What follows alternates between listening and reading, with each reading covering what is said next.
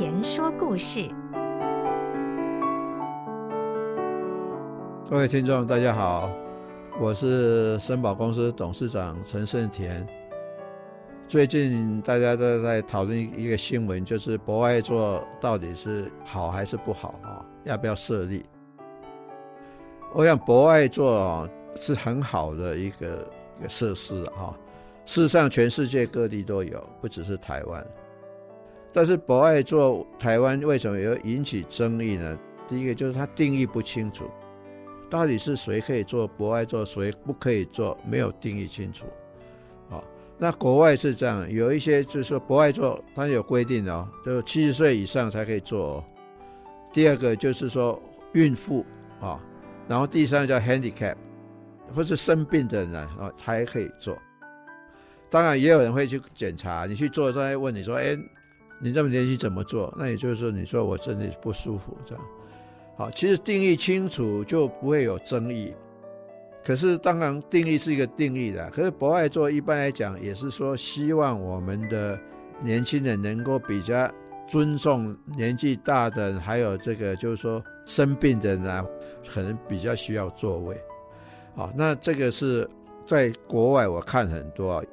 因为我虽然今年七十五，但基本上不会去做博爱座，因为我觉得说做到那里好像就被人家看到了。我只要身体健康，我是不会想去做博爱座啊。但是我在日本，我的确看到很多。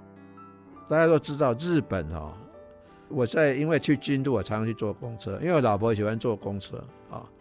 坐公车哦，都是老人在坐，年轻人基本上他会坐地铁或走路，他不会爱坐公车。公车都是老年人，好，那这些老年人坐的时候，他也没有划分什么老不老、坐不坐位。可是我看到他们有年轻人坐，只要看老一点的，或者稍微行动不便的人，他们都会主动去去让座。居然也有人给我让座，我说 no no no，我还还没有，马达瓦开，我说我还很年轻，不需要哈。所以这个是一个社会一个叫做习惯，一个好的传统了哈。那另外，我去大陆的时候也坐一次公车。那我们常在消防大陆比他差多的啊。可是我那次坐公车，我印象是不错。老实讲，我都不想告诉人家我多少岁，我觉得我自己还很年轻，看起来应该叫四十几。可是人家还是看得出来啊。比如说我坐一个公车，我就站着，那司机看看我，就马上叫旁边坐那年轻人，赶快让给这个老老爷子坐。他们叫老爷子啊，没有叫老头子啊啊。啊，那年轻人鼻子一摸还是站起来啊，这也表示说他们是很有这规则，就是说起码有一个社会的那种大家一致的看法啊。那我们台湾就是为这个事吵闹，第一个我觉得不可思议啊啊，第二个我觉得是政府应该把它定义清楚，假如我们年轻人都不认为老头子重要的话，你就把它定义清楚。那不然就干脆取消算了。我觉得能够做就做，那不能做他就自己想办法，这样子争论就会减少。不过，但我还是欣赏比较富而好礼的社会啊。这个跟教育是绝对有关系的。第一个，学校教育我们现在比较少注重这个啊，家庭教育也是。就是说，他们一直很注重这个学校的教科书的教育的，不然就要学才艺啦，学英文啊，要学很多很多东西，都是那一种生活技能。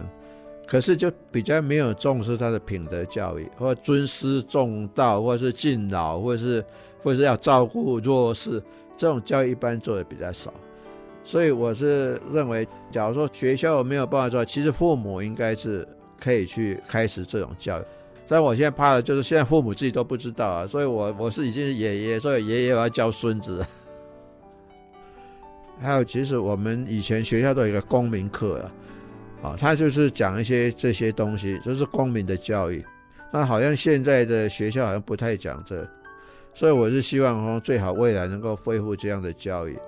因为公民教育就是告诉你一个公民基本上要遵守的道德，基本上规则，基本上对这个社会的要有什么样的贡献。因为现在的年轻人说，他只是考虑说能够得到什么，很少会说我要付出什么。